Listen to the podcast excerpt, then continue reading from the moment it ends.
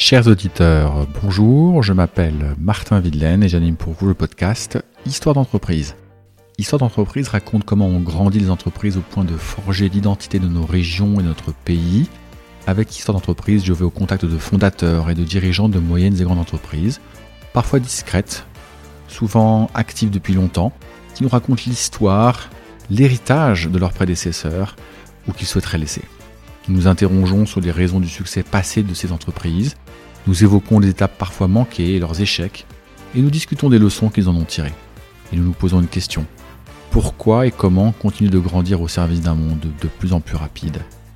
Comprendre ce qui a fait grandir les sociétés dans le temps long, pour mieux les faire grandir demain, c'est tout l'enjeu d'histoire d'entreprise.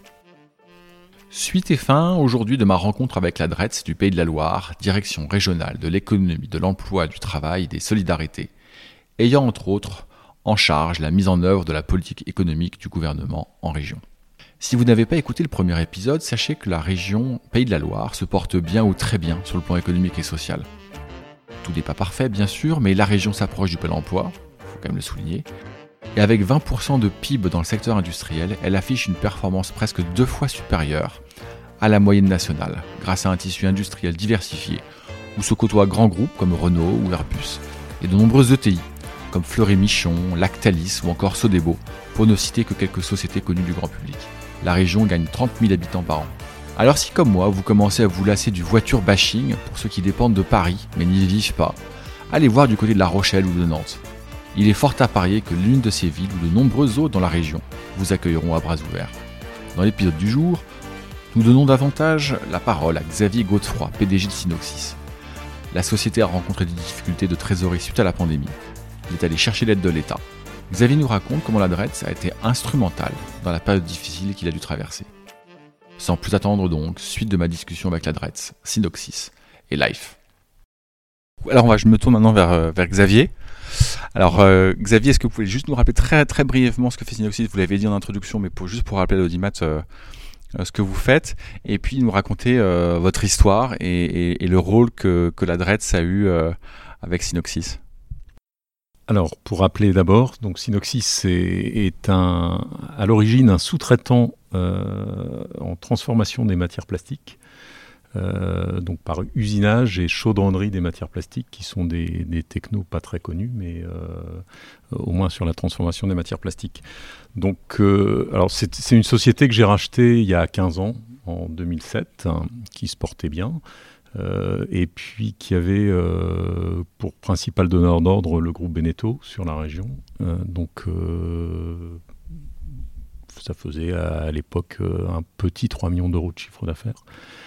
Donc, bah, si vous vous rappelez, enfin, j'ai dit, j'ai parlé de 2007. Donc, juste après, il y a eu la crise de 2008, une première crise qu'on a vécue. Euh, avec une belle contraction de notre, euh, de notre chiffre d'affaires, mais un, bon rebond euh, et avec des, réserves au niveau de l'entreprise qui nous ont permis de, de, passer la vague assez facilement. Et, donc là, on est en 2009 et, en fait, un, beau rebond et, un gros développement qui a suivi ces, cette crise-là. Et euh, du coup, un choix de, l'équipe euh, dirigeante de, l'entreprise euh, qui est de se lancer dans des, dans des produits propres, de passer de la sous-traitance à la fabrication de, et au développement de produits comment, conçus pardon, par l'entreprise.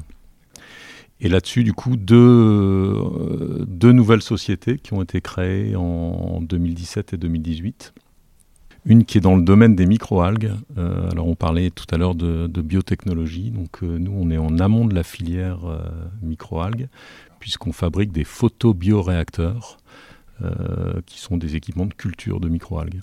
Donc le rapport entre les plastiques et les microalgues, bah, c'est ça, c'est que le plastique permet de, fabriquer des équipements qui permettent de faire pousser les, les microalgues. Et puis une deuxième société qui est dans le domaine médical, euh, j'entendais que c'était encore un secteur de pointe de la région, euh, et, principalement pour les, les personnes âgées aujourd'hui, euh, puisque nous avons développé un produit qui s'appelle une douche au lit. Alors c'est un petit peu particulier, je vous ai appris des tas de gros mots, photobioréacteur, douche au lit. Euh, et la douche au lit, c'est un, matériel qui permet de, doucher des patients directement dans leur lit en fait. Euh, et principalement aujourd'hui euh, vendu aux EHPAD, enfin pour les personnes âgées. Pour l'instant, c'est une belle histoire que vous nous racontez. Voilà, et donc ça, tout, tout, ça fait que si, Synoxis, c'est très très bien, mais c'est toujours une belle histoire.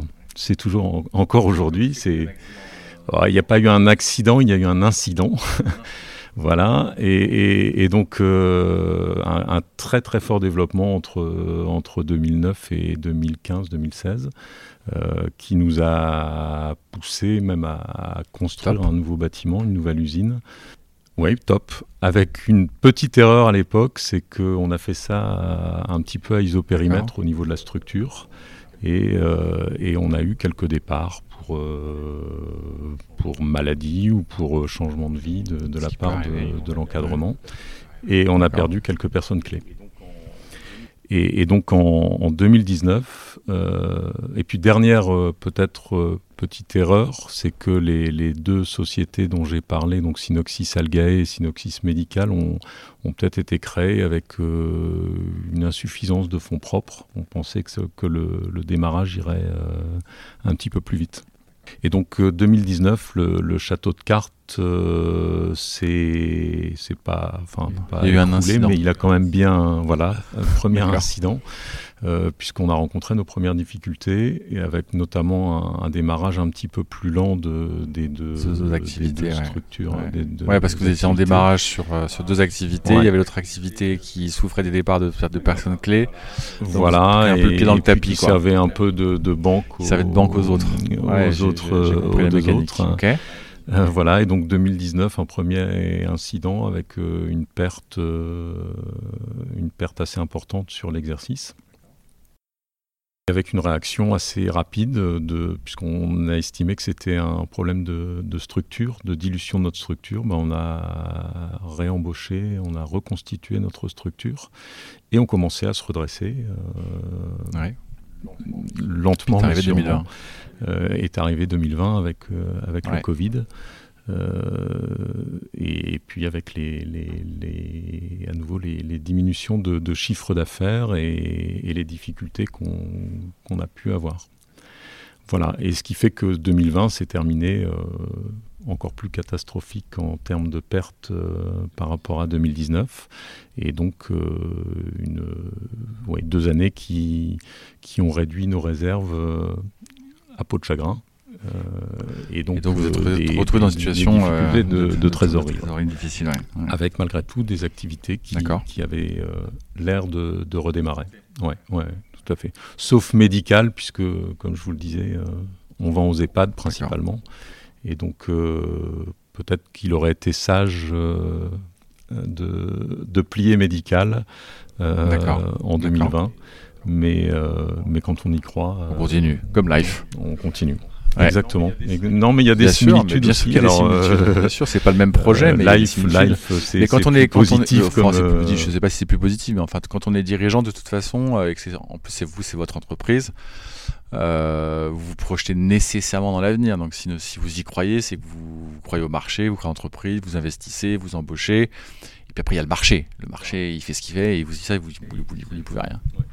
Ouais. Mais, mais en tout cas, oui, nous, nous, on y croit et les équipes euh, qui, étaient, qui sont toujours là, euh, y croient toujours. Alors, donc du coup, vous êtes en difficulté Donc, voilà, difficulté. On démarre 2021 euh, beaucoup, beaucoup mieux en termes de, de, rentabilité, puis un peu redressé déjà. Mais avec une difficulté qui est trésorerie à zéro. Euh, des PGE qui ont été consommés. Donc ah, vous aviez, eu, vous aviez eu les par l'État. Nous avions eu les, consommés. prêts, euh, voilà, qui avaient été consommés.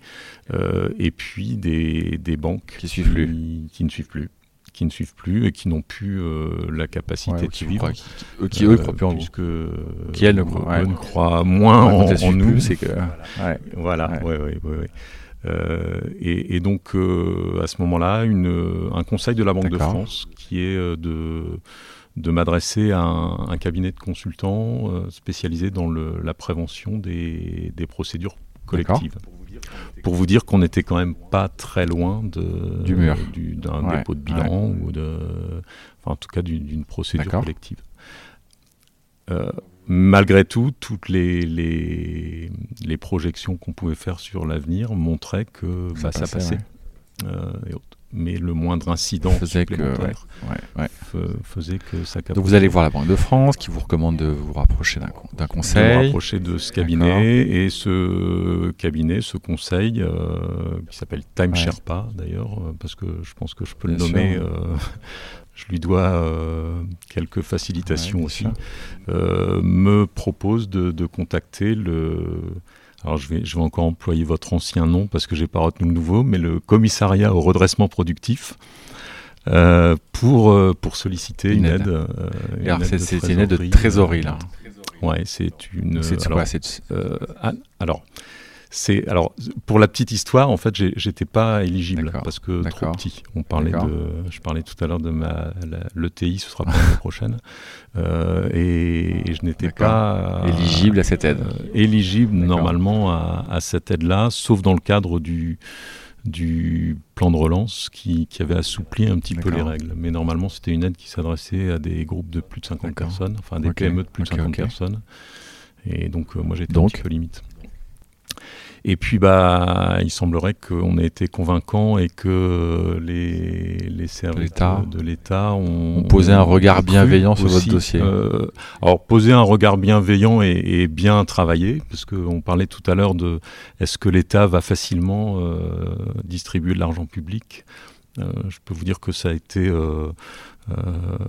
beaucoup de travail pour les convaincre aussi, pour montrer. C'est le contraire qui aurait été inquiétant en fait. Oui, ouais, complètement. J'ai aucun. Euh, je, quand je dis ça, c'est avec euh, beaucoup de bienveillance aussi pour moi et aucune critique euh, par rapport au service de l'État. Mais ce qui est intéressant dans votre histoire, au-delà du fait que l'État vous a aidé à passer la, la, la mauvaise passe, c'est que vous disiez vous n'étiez pas exactement dans les critères compte tenu de votre taille d'entreprise et que quand même bah, en regardant votre dossier, euh, à force de conviction, de réunion, de, modélisation, et se dit bon bah on va on va assouplir nos règles. C'est ça que je comprends. Oui, alors je ne sais pas si c'est un assouplissement à ce moment-là dû à notre situation, parce que je crois qu'il y avait, euh, comme je disais, euh, avec les, toutes les mesures suite au Covid. Alors c'est peut-être mal dit quand je dis assouplissement. Hein. Peut-être que vous rentriez dans d'autres mais ok. Ça faudra faudra leur demander. On va leur demander. Monsieur Beau va nous Monsieur va, Beau nous va, va, nous, va, nous, va, nous, mais, tout ça. mais en tout cas, ouais, après après quelques mois et parce que ça a représenté quelques mois entre le premier contact et puis l'arrivée de, de l'aide sur, sur le compte. Donc cette aide, euh, pareil, subvention ou dette ou Non, euh, alors dette annoncée au départ comme une, euh, comme une avance remboursable. D'accord. alors ça, c'est l'avance remboursable, c'est bien parce que théoriquement, une avance remboursable, ça passe dans les fonds propres. Vous avez eu un petit échange tout à l'heure sur est-ce que l'État intervient en fonds propres.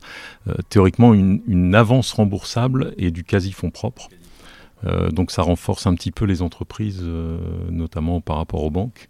En fait, euh, ce, qui est, ce qui était présenté en tout cas comme une avance remboursable et dans, le contrat avec BPI, qui est le, qui est le, bras armé, le financeur. Le, financeur, en fait, c'est un prêt.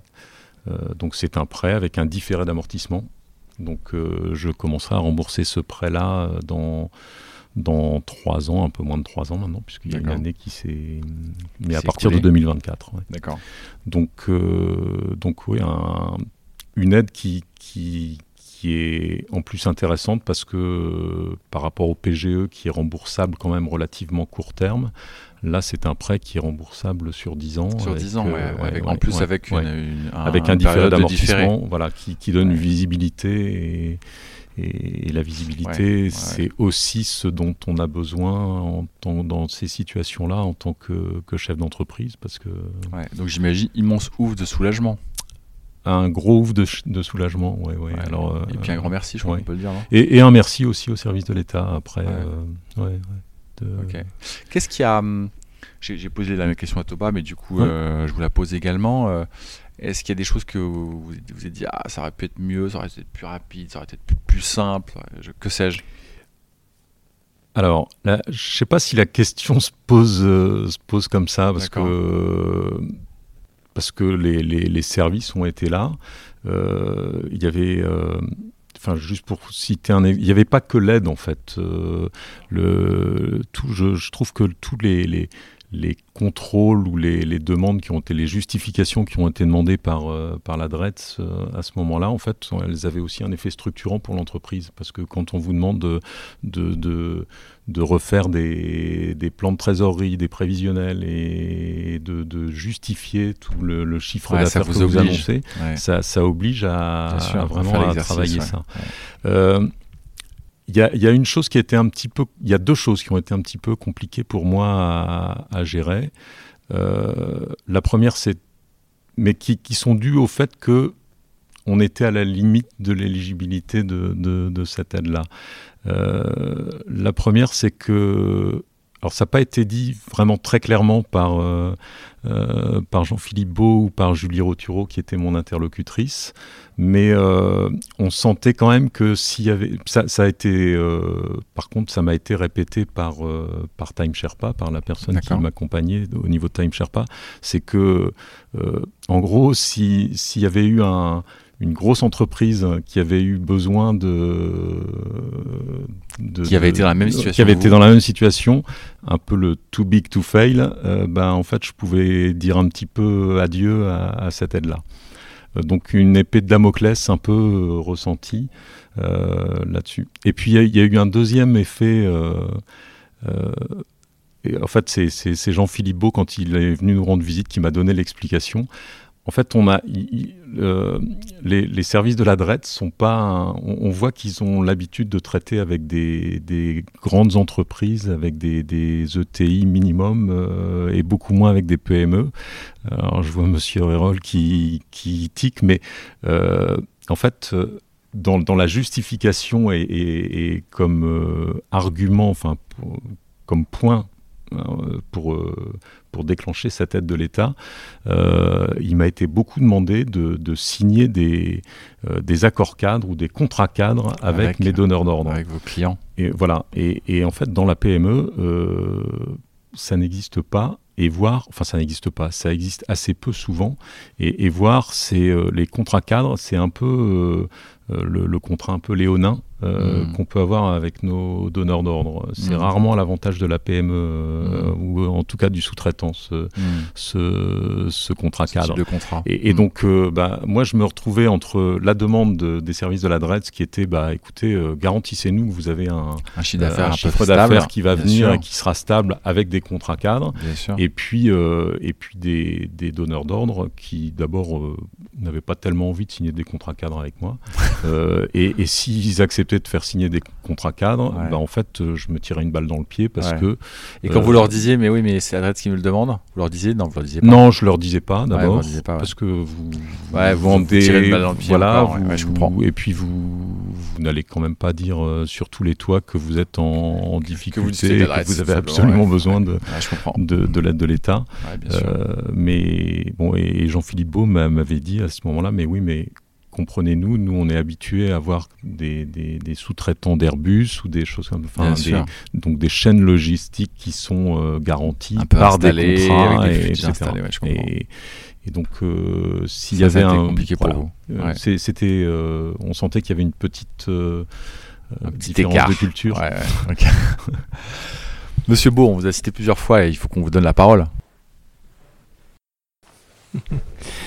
Bien, ben oui, donc je, confirme tout à fait les, propos de M. Godefroy hein, dans l'action de l'État, euh, si vous me permettez. Donc c'est euh, d'objectiver euh, au mieux les situations des entreprises pour savoir effectivement si les aides qui sont prévues par le, par le gouvernement, et en l'occurrence, il s'agissait d'une aide qui venait en, j'allais dire en dernier recours après la mobilisation des prêts garantis par l'État.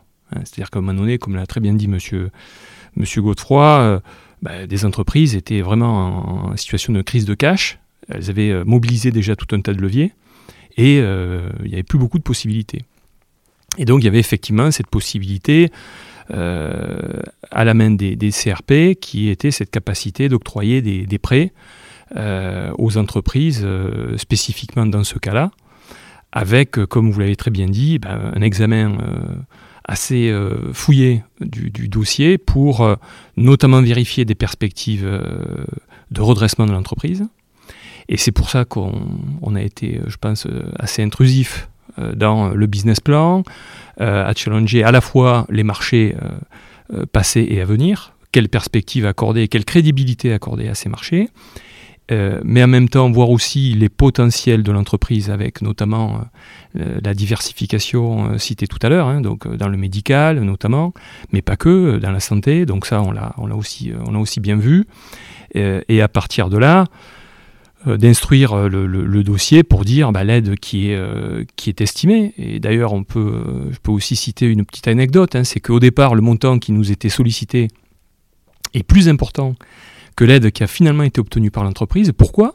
Parce qu'à force de mieux se connaître et de se challenger entre guillemets mutuellement, l'entreprise a trouvé par elle-même un certain nombre de ressources, euh, j'allais dire quasiment en interne, voyez, sur euh, je sais pas, mais on peut citer des, histoires sur la gestion du stock, sur on le un peu différemment.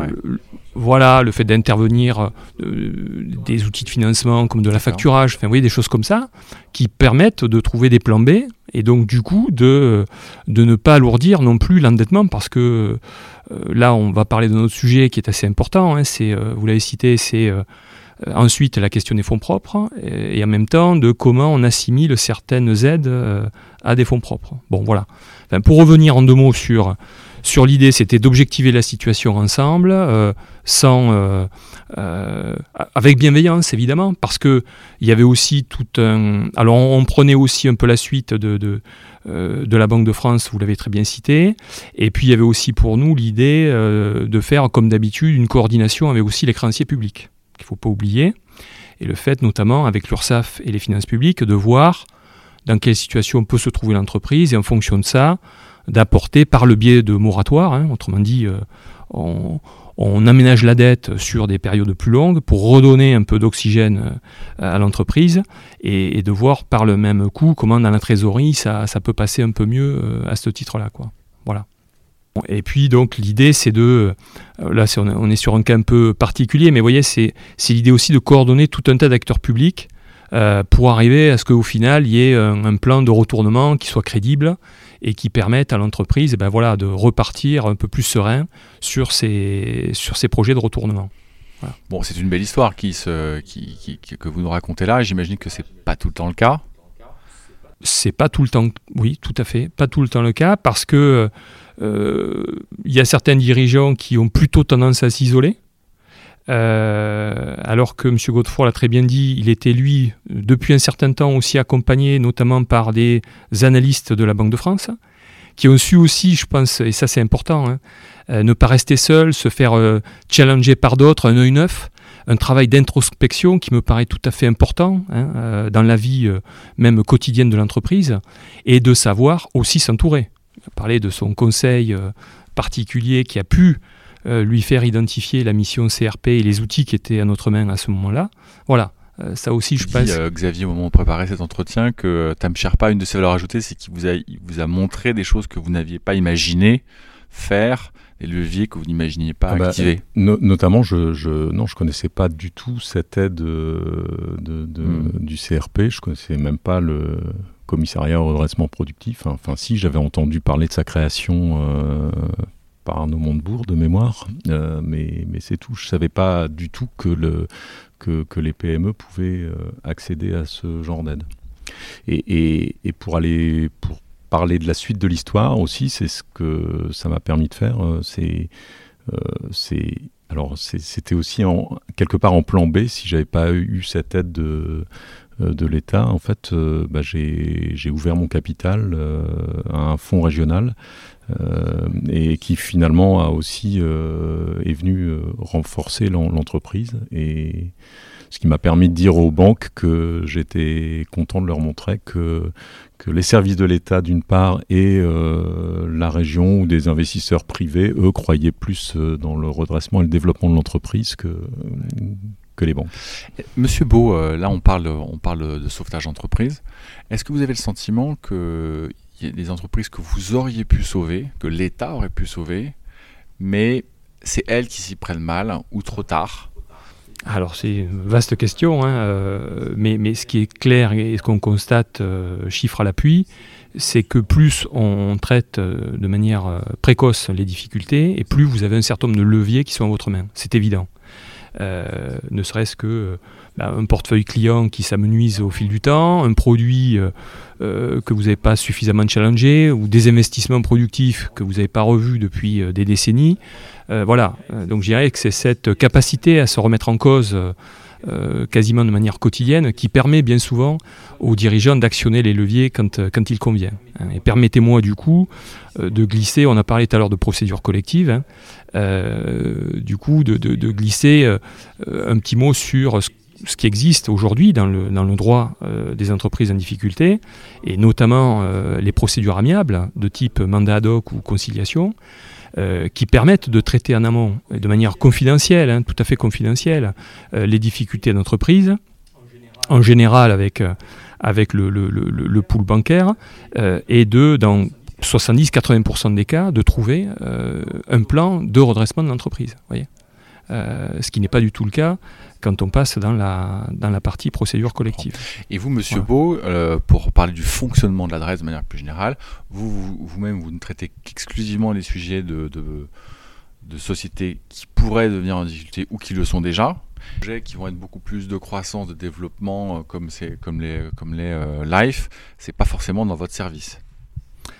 Alors, euh, c'est pour ça que la mission a évolué. Hein. Vous avez vu qu'on ne parle pas d'entreprises de, en difficulté, mais de difficultés des entreprises. Et les difficultés des entreprises, ça peut tout à fait être une crise de croissance avec euh, ben, un effet ciseau, c'est-à-dire que vous êtes en plein boom avec une consommation de cash énorme parce que vous devez financer votre développement. Et en même temps, je reviens sur ce sujet important des fonds propres, vous avez les partenaires bancaires qui vous disent, euh, certes, mais vous avez un niveau de capitalisation qui n'est pas suffisant pour permettre de continuer à vous octroyer des lignes de crédit de financement. Voyez et donc à un moment donné, voilà, on se retrouve euh, euh, à la croisée des chemins et euh, il faut bien souvent accompagner cette recherche d'investisseurs, pour ne pas dire parfois de repreneurs malheureusement, qui fait que c'est la condition sine qua non pour continuer à, à faire vivre le modèle économique de l'entreprise. Vous-même, dans votre hein service, vous faites les deux. Exactement, voilà. Et après, vous voyez qu'on on est, euh, on est une équipe hein, et on peut se passer euh, ensuite euh, sans problème le sujet de la partie, on va dire, plutôt défensive vers la partie offensive. Hein. voilà. Passionnant. Alors, les grands défis, alors j'ai bien compris qu'il y avait, les, fonds du, France 2030, il y, a eu, il y a le plan de relance, maintenant c'est France 2030. C'est quoi les grands défis pour l'adresse pour, les, pour les, les 5, les 10, les 15 prochaines années dans l'avenir lointain? Pour, la DRETS en elle-même, euh, c'est difficile à dire euh, parce que c'est très dépendant des priorités euh, politiques. évidemment, c'est le gouvernement qui fixe l'action de son administration. Donc, nous, le gouvernement vient d'être, le nouveau vient d'être nommé. Donc, on, attend de voir ce qu'ils ce qui, ce qui vont mettre en, en, haut de la pile pour nous, il y a une certitude, c'est qu'il y a un plan France 2030 euh, qui est lancé. C'est un plan avec des budgets qui sont sanctuarisés sur 5 ans. Donc de toute façon, cet argent-là va être investi dans euh, la recherche, euh, l'innovation, l'industrie. Donc pour nous, ça va être ça un des gros enjeux. Après, je pense qu'on va continuer à soutenir les entreprises en difficulté que d'une manière ou d'une autre, euh, l'ADRETS ou d'autres services de l'État, on va continuer à accompagner les gros projets d'investissement. On a une démarche vraiment d'attractivité de la France pour les investissements industriels qui euh, est euh, très proactive et qui va continuer. on, voilà, on va continuer, je pense, sur ces sujets-là d'une manière ou d'une autre. Je ne pense pas que ça va, ça va s'arrêter. en même temps, le, grand paradoxe d'un service comme le vôtre, c'est que vous êtes soumis aux échéances euh, politiques et démocratiques. Après cinq ans, c'est boîte noire. Quoi. vous ne savez pas très très bien où potentiellement l'État va vous emmener. Et en même temps, euh, bah, l'État sera là après cinq ans et dans 100 ans et on espère encore euh, bien plus après. Donc dans l'avenir lointain, en dehors des échéances politiques, comment est-ce que vous, vous ressentez que l'État va, va, va, va faire au sein des régions il y a eu un changement, euh, En tout cas, moi, j'ai ressenti un changement dans, la posture de l'État vis-à-vis de l'économie. Je pense que jusqu'à il y a deux ans, euh, l'État était plutôt euh, dans une position où il essayait, dans une posture de laisser faire, euh, avec un certain nombre de négociations au niveau européen. Je pense que depuis deux ans, on a un retour en force de plein de thèmes et de mots dont on n'entendait plus beaucoup parler. On parle beaucoup de souveraineté, on parle de réindustrialisation, on parle de politique industrielle. C'est des mots qui étaient quasiment interdits à Bruxelles, hein, euh, et pas qu'à Bruxelles. Euh, aujourd'hui, c'est vraiment le, cœur de la politique. Donc je, pense que l'État va continuer à agir euh, pour l'industrie parce qu'il il y a un certain nombre de choses. La, souveraineté, même si les entreprises y ont un intérêt économique à relocaliser une, une, partie de la production dans certains cas, il y a aussi une partie de ces réindustrialisations-là qui ne sont pas forcément rentables immédiatement, auquel cas elles vont nécessiter une intervention de l'État. Pour l'État en région, euh, l'enjeu, ça va être de continuer à déployer toutes ces politiques, de continuer à être euh, un capteur euh, de ce qui se passe dans les territoires. Nous, on a cette chance, c'est qu'on parle avec toutes les entreprises du territoire, les petites, les startups, les grandes, PME, ETI, etc. Si vous vous mettez à la place de la personne qui conçoit la stratégie à Paris, elle ne peut pas s'adresser à autant d'entreprises qu'on sait le faire. Donc on, capte forcément des choses euh, différentes et qu'on peut apporter. Donc nous, on aura toujours cette mission-là. Une mission qui va rester, et ça, euh, selon l'organisation qui sera choisie, c'est on continue le dialogue avec les conseils régionaux la volonté euh, politique, ça a été de responsabiliser les conseils régionaux. Néanmoins, l'État continue d'intervenir, donc il y a toujours une interface et euh, euh, un calage à trouver. Et donc nous, on reste. ce, dialogue partenarial est hyper important et il faut qu'on le, faut qu'on le continue. S'il y avait une seule chose à changer à la DRETS, ce serait quoi, Thomas? Alors, une chose à changer, je ne sais pas. Et après, du coup, on a pour le cas spécifique de live, je pense évoquer un petit peu le sujet tout à l'heure. Je pense qu'il y a des, euh, procédures qui vont nous permettre euh, d'accélérer certains, sujets et, euh, et j'espère et encore plus dans tout le dynamisme qu'on a aujourd'hui et dans cette volonté aussi au niveau de l'État d'industrialisation, comme, on vient de l'évoquer, qu'on va, réussir tous ensemble à accélérer tout ça. Xavier, une seule chose à changer. Peut-être peut-être qu'il n'y a rien. Hein. Je cherche pas la plus bête. Hein. Euh, mais je vais vous en donner deux. Ah, ah voilà.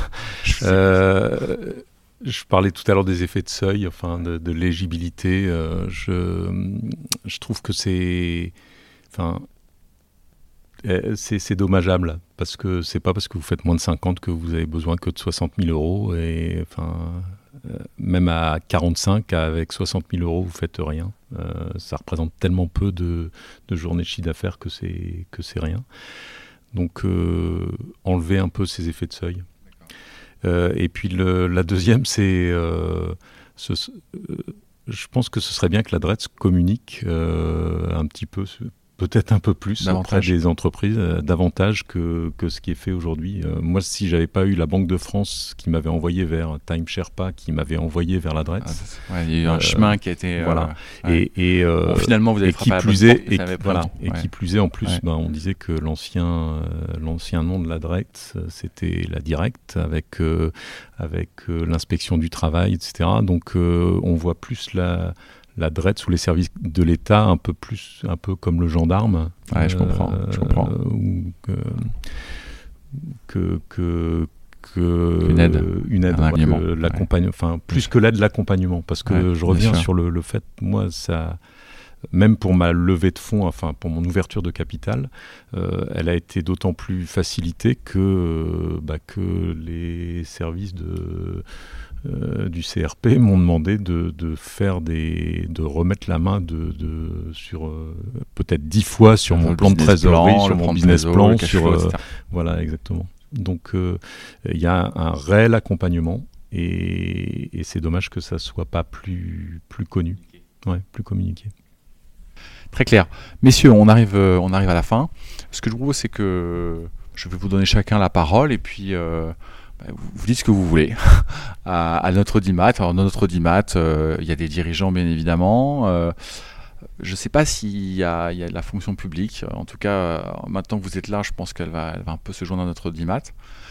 Et puis il y a des consultants, il y a des managers de transition, puis, et puis il y a la région qui vous écoute, et puis il y a les entreprises de la région, et puis il y en a d'autres. Qu'est-ce que vous avez envie de leur dire? Qui commence? On commence peut-être commencer alors, puisque pour, pour, pour, aller sur le, sens de communiquer plus, donc voilà, hein, la mission euh, de, commissaire restructuration et prévention des difficultés des entreprises, hein, c'est euh, à disposition. N'hésitez pas à nous, à nous solliciter. Euh, on a tout un tas de, de, un réseau d'acteurs régional qui, qui, est aujourd'hui de plus en plus structuré. Donc, en cas de besoin, on saura aussi vous vous rebrancher vers le bon interlocuteur, que ce soit privé ou public. Donc voilà, c'est disponible sur Internet. Il j'en profite pour faire la pub des autres régions, hein, parce qu'il y, a des CRP dans toutes les régions euh, de France. Donc euh, vous tapez ça sur Internet et euh, vous, normalement vous trouvez facilement nos coordonnées pour nous mobiliser. Et puis n'attendez pas d'être en grande difficulté pour les mobiliser. Exactement. Le plus tôt, c'est le mieux. Oui. Message 5 sur 5. Monsieur Rambaud, vous aviez envie de parler le, service économique de l'État, donc c'est une dizaine de personnes organisées par département et filière. Donc je pense que notre force, j'en suis convaincu aujourd'hui, c'est d'avoir un service qui est très flexible. Les dirigeants euh, ont tous euh, nos téléphones portables, hein, donc on est joignable euh, directement. C'est vraiment notre ADN, c'est d'être disponible et d'être disponible rapidement pour répondre aux questions des entreprises. Voilà. donc c'est voilà, c'est vraiment notre force et sur lesquelles on s'appuie nous au quotidien voilà, être un service euh, vraiment euh, de proximité euh, et à disposition et, voilà, pour, voilà, pour faciliter au quotidien les, différentes démarches des entreprises et les accompagner. Super. Thomas? Écoutez, moi, moi deux mots. Déjà, un, premier déjà pour concernant Plus Life, qui est de dire on l'a fait, on a su montrer qu'on pouvait le faire en région Pays de la Loire et on va le faire maintenant partout en Europe. Donc si vous posez des questions sur, euh, sur l'hydrogène, comment on peut faire, comment on peut acter, comment on peut euh, faire bouger les choses ensemble sur ce sujet-là, euh, on, le fera, on le fera avec plaisir, il ne faut pas hésiter à nous contacter. Et, et pour revenir sur l'adresse et puis l'objectif de ce podcast, et, je reviens un petit peu sur ce que tu disais Xavier, je suis assez d'accord, communiquer, et, c'est vrai que ça peut faire peur, les services de l'État, c'est vrai qu'on se demande où on va arriver, et, en effet, si si on va pas euh, chercher euh, euh, des problèmes qu'on va avoir les services de l'État qu'autre chose, alors qu'en effet, c'est un vrai accompagnement qu'on peut avoir. Je le redis, nous, je pense sans cet accompagnement, on aurait mis beaucoup plus de temps pour mmh. développer notre site. pour tout un tas de choses. On a parlé de financement, on a parlé de, problématiques de permis, d'autorisation, etc. Donc sur tous ces sujets-là, voilà, c'est un accompagnement super qu'on a eu et, et qu'on va continuer à aller, à aller chercher. Super, merci. Merci Thomas. Xavier euh, moi, je vais reparler un petit peu la notion de territoire. En fait, j'ai, euh, au-delà des services de l'État, j'ai, vraiment l'impression d'avoir euh, été accompagné par, un territoire. et, c'est pour ça que j'ai reparlé de, ce fonds de la région aussi qui rentrait dans à notre capitale. et donc, bah, j'ai, euh, pourtant, je suis ch'ti, je suis pas originaire des Pays de Loire, mais, euh, mais euh, maintenant, mon objectif, et, il, est, il a l'air plutôt bien parti, c'est, de pouvoir renvoyer au territoire le, le, bah, l'accompagnement qu'ils m'ont qui m'ont donné pendant, pendant cette période un petit peu difficile. Ah, c'est joliment dit. Et, et puis de, de, de, participer au développement du territoire. Super. Monsieur Rorol, le mot de la fin difficile responsabilité. Euh, bah, merci, merci aux entreprises pour leur, euh, pour leur témoignage et leur feedback. Euh, je, prends, je prends le message sur la communication. C'est vrai que c'est toujours, pour nous, c'est presque, c'est toujours un exercice compliqué parce qu'on a tendance à, à, laisser nos, politiques mettre en, mettre en mots finalement l'action de l'État et on le, on le, fait rarement, rarement nous-mêmes mais euh, je, prends le mot et c'est d'ailleurs ce qu'on essaie de faire ici, expliquer ce qu'on fait, pourquoi on le fait, comment on le fait. Et euh, si j'avais euh, un dernier mot, serait voilà, saluer quand même les, équipes des services de l'État, services de l'ADRETS, du service économique de l'État en région et les autres, qui, ont, voilà, qui ont fait preuve d'un dévouement et, d'une mobilisation vraiment exemplaire pendant la crise sanitaire pour être aux côtés des entreprises, qui sont des agents dévoués, qui n'ont vraiment pas compté leurs heures, qui connaissent l'entreprise, aiment l'entreprise, savent les accompagner et qui ont aussi un, grand sens du service public. Et je pense que euh, c'est aussi une très belle occasion aujourd'hui de, de, les mettre sur le devant de la scène. Donc merci beaucoup. Merci messieurs. Merci. Merci.